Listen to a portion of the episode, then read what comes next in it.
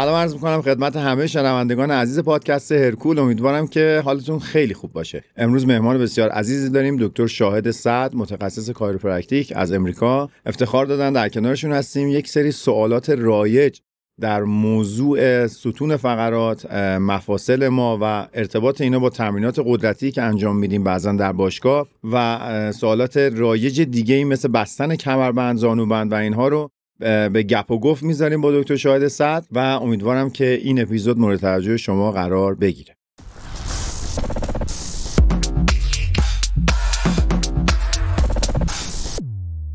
قبل از اینکه به موضوع اپیزود بپردازم باید از حامی مالی این قسمت تشکر بکنم. شرکت ایده پزشکی اشکان وارد کننده یکی از برترین بادی آنالایزرهای دنیا برند این بادی در ایران که بیش از دو دهه فعالیت درخشان در صنعت تجهیزات پزشکی کشور دارن و برای اینکه یک توضیح کوتاهی هم بدم برای اون دسته از دوستان که شاید مطلع نباشند بادی آنالایزر در واقع وسیله است برای سنجش ترکیبات بدنی. یعنی شما می‌تونید با یک تست ساده ای که کمتر از یک دقیقه هم طول می‌کشه مشخص بکنین چند درصد از بدنتون رو چربی تشکیل میده چه مقدار بافت عضلانی دارین و یک عالم متغیر دیگه از جمله آب درون سلولی آب خارج از سلولی. data یی به شما میده که به تفکیک می‌تونین ببینین در تنه چقدر عضله دارین در پا چقدر عضله دارین در بازوها چقدر و همه اینها رو به صورت چربی هم بهتون به همین حالت segmental گزارش میده. لینک ارتباط با شرکت رو ما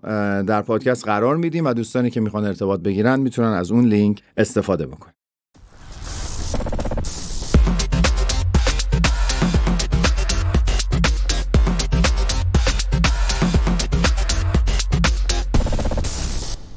خب سلام عرض می‌کنم. جناب آقای دکتر صد بسیار افتخار دادین. خیلی خوشحالیم که در خدمتتون هستیم. شما هم سلام بفرمایید که بریم سراغ سوالا.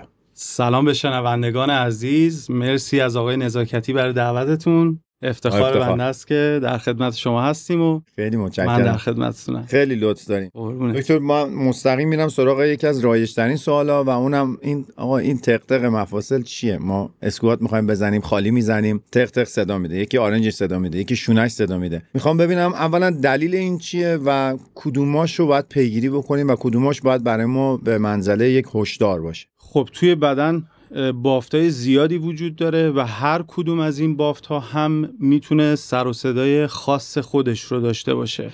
توی مفصل مثل هم موقعی که آدم انگشتش رو میشکونه و یه تق صدا میده اون گازی هستش که از توی کپسول مفصل خارج میشه و معمولا یک بار این صدا اتفاق میفته بعد دوباره طول می‌کشه تا اون گاز دوباره توی کپسول جمع بشه و بعد دوباره می‌تونه این کار تکرار بشه. ولی یه سری مواقع هستش که تاندون ها از روی اون زائده های استخونی پرش دارن و هر بار که مفصل مد نظر تکون می‌خوره یه تق تقی رو ما میشنویم. بله.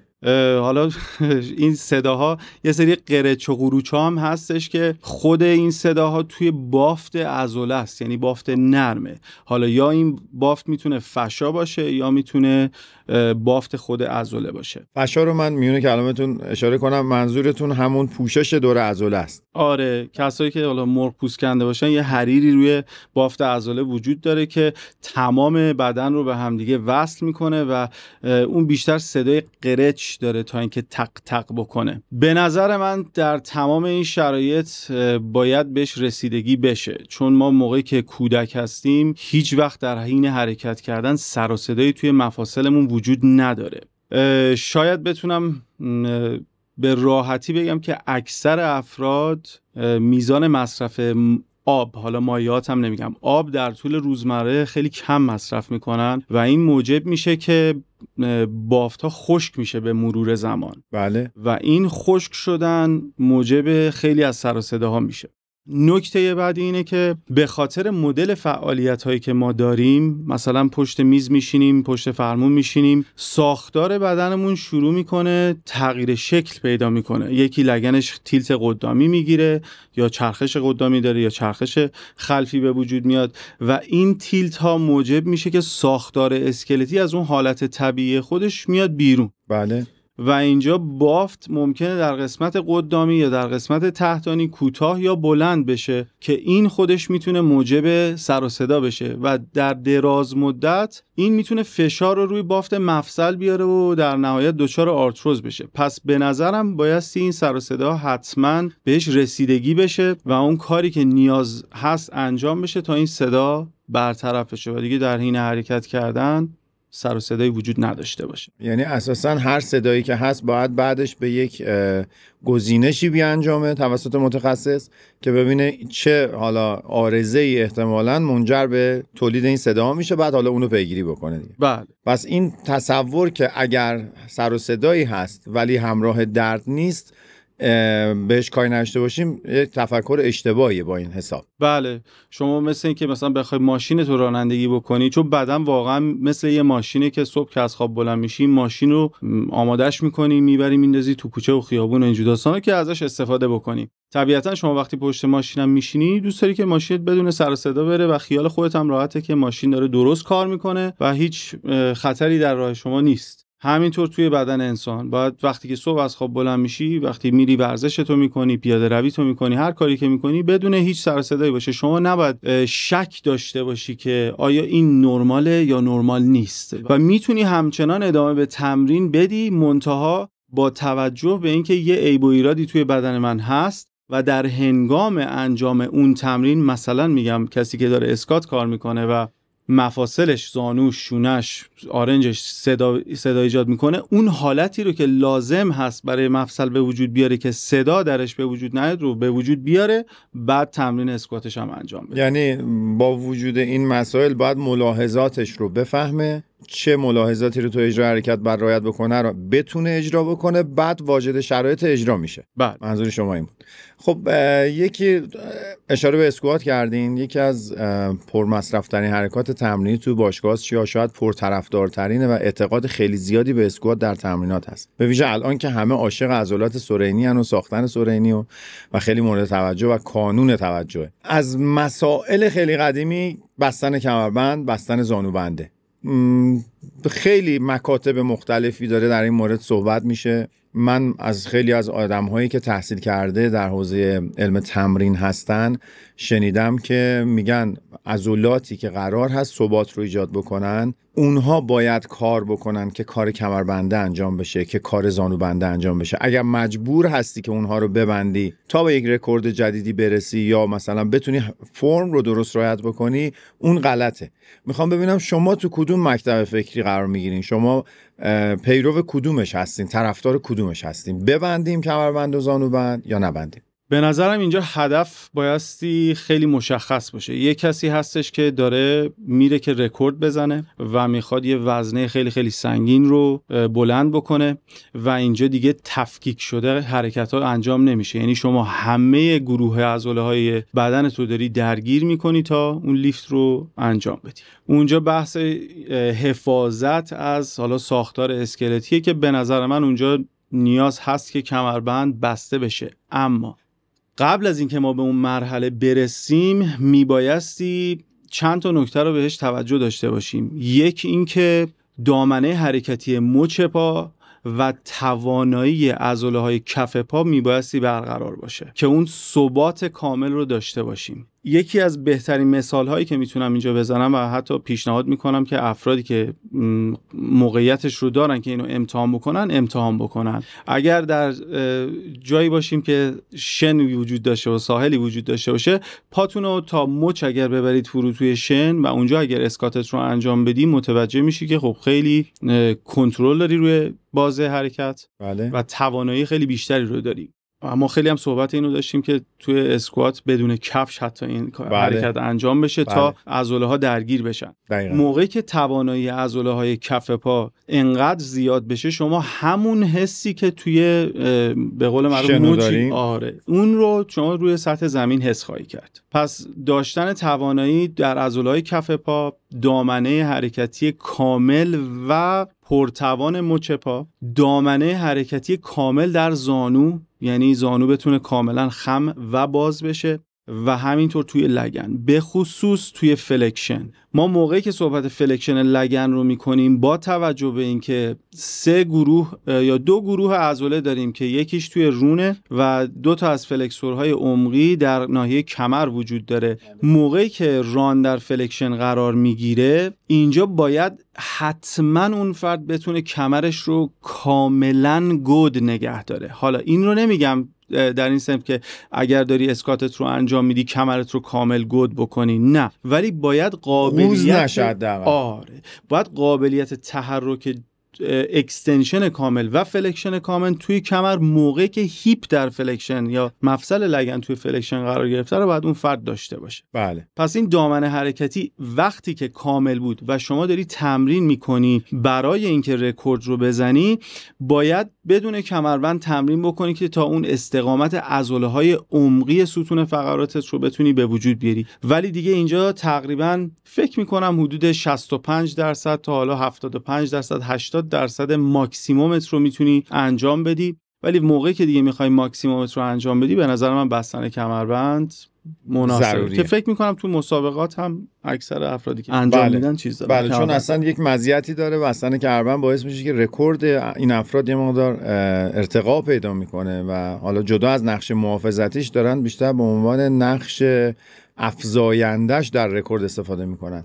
یعنی افرادی هستن که با زانوبند و با کمربند رکوردشون بیشتر میشه و چون در حوزه رقابت هدف سلامت نیست الزاما اون چیزی که شما فرمودین کسی دنبال سلامتی نیست. میگه خب من چجوری رکورد بیشتری بزنم که من مداله رو بگیرم؟ اونجا اصلا از بحث ما خارج میشه و من دقیقا می‌خواستم به همین نکته شما برسم که ما در عمده تمریناتی که در باشگاه انجام میدیم باید استفاده نکنیم که عضلاتی که مسئول این کار هستن تقویت بشن در تمرین. و اینه که در بلند مدت چون اسم کاری که ما می‌کنیم بدنسازیه. اگر قرار باشه ما یه سری عضلات رو حذف بکنیم از دایره تمرینیمون خود به خود خب یه ویکلینک های یک نقاط ضعفی رو باقی می‌زنیم در این زنجیرهای بزرگ و فکر می‌کنم اونا برای ما آسیبزا میشه.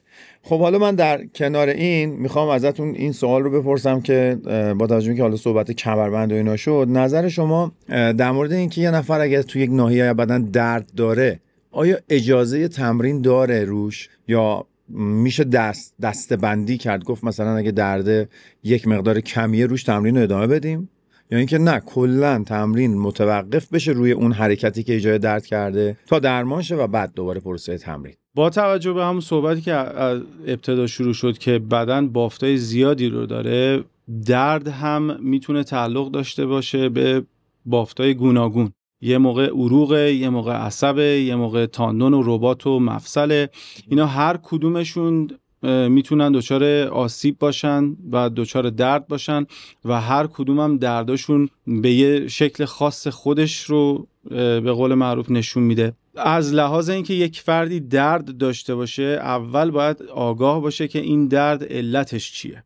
اگر که التهاب باشه اگر که آسیبی باشه توی اون بافت مثلا میگم خیلی اوقات افرادی هستن که دچار نیمپارگی شونه میشن که یکی از شایع ترین آسیب ها توی کلا شانه است. وقتی که شما این بافت نیم پاره است. حتی ممکن اصلا خیلی هم درد نداشته باشه چون تحت محافظت عضلای خیلی بزرگتری قرار می‌گیره. بله. ولی وقتی شما داری شونه رو هی حرکت میدی اصلا اجازه نمیدی که اون بافت نیمه پاره ترمیم بشه. و بعد ممکنه پس فردا یه لیفت خیلی ساده و کوچیک دچار پارگی بیشتر هم بشه. درد یه چراغ قرمزیه که به شما داره هشدار میده که یه اتفاقی افتاده و شما باید رسیدگی بکنید و همین رو برمیگردیم. باز من مثال ماشین رو خیلی زیاد می‌زنم. بله. اگر که ماشین شما یه مشکلی داشته باشه یه سر و صدایی داشته باشه یه چراغش روشن باشه طبیعتا شما ور نمیداری ماشین رو رانندگی کنی تا سفر ببریش. می‌بری اول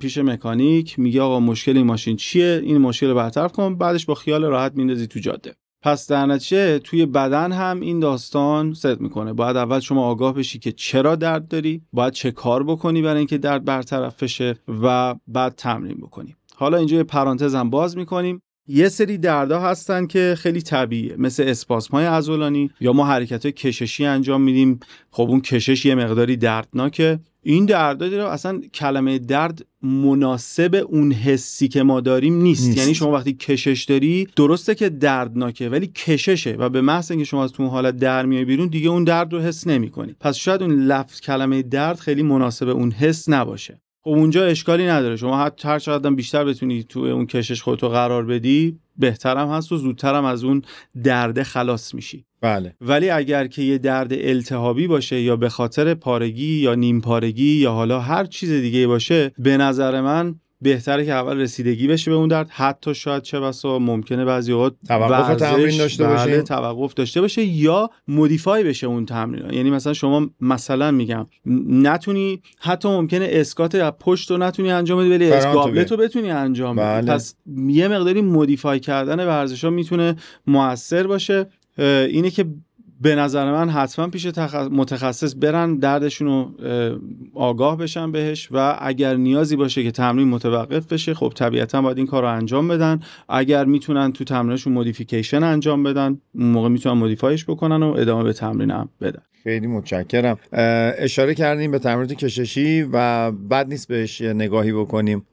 یه بحثی اخیرا خیلی گسترده شده تحقیقات جدیدی چون روش اومده فکر می‌کنم دوباره موضوعش باز شده و راجبش حرف می‌زنن. اولا یه اشاره می‌خوام به لزوم تمرینات کششی بکنید و اینکه واقعا چقدر لازمه ورزشکارا به تمرینات کششی چقدر نگاه بکنن.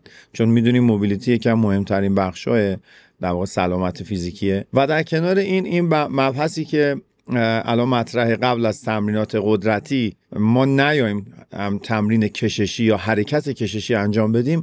نظر شما رو می‌خوام در این حوزه بدونم که آیا اثر کاهنده داره یا خیر.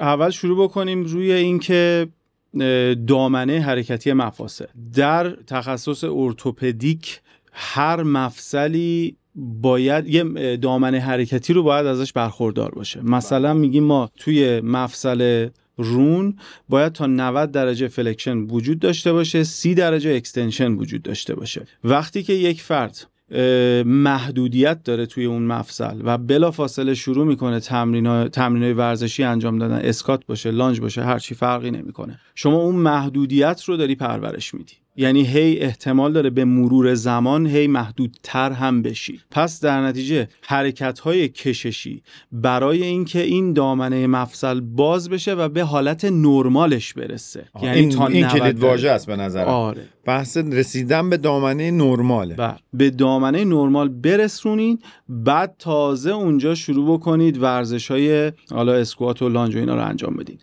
نکته قابل توجه چیه؟ نکته قابل توجه اینه که شما می‌تونی حرکت اسکات رو انجام بدی. منتها محدودیت حرکتی داری وقتی که مفصلت محدوده. یعنی اگر مفصل ران شما تا 70 درجه توی flexion میره یعنی 20 درجه دامنه حرکتی flexion محدود هست پس اگر شما داری حرکت اسکات رو انجام میدی فقط مجاز هستی تا 70 درجه رونت رو خم بکنی. بله. حالا نصف اسکات یک سوم اسکات پس اینجا این این داستان حتما باید مورد توجه قرار بگیره که داریم راجع به چه دامنه ای اصلا صحبت می‌کنیم. در امتداد شما باید حتما حرکت های کششی انجام بدی که اون دامن حرکتی مفصل رو به حالت نرمال و طبیعیش برسونی. عالی؟ عالی. حالا در ارتباط با اینکه تاثیرش رو قدرت. تاثیرش رو قدرت چیه؟ اینو همه می‌تونن امتحان بکنن. اگر شما یه جسم حالا بگیم 5 کیلو 10 کیلو هر چقدر که در توانتون هست رو توی دوتا دستاتون نگه دارین دوتا دستا هم روبروی بدنتون قرار بدین.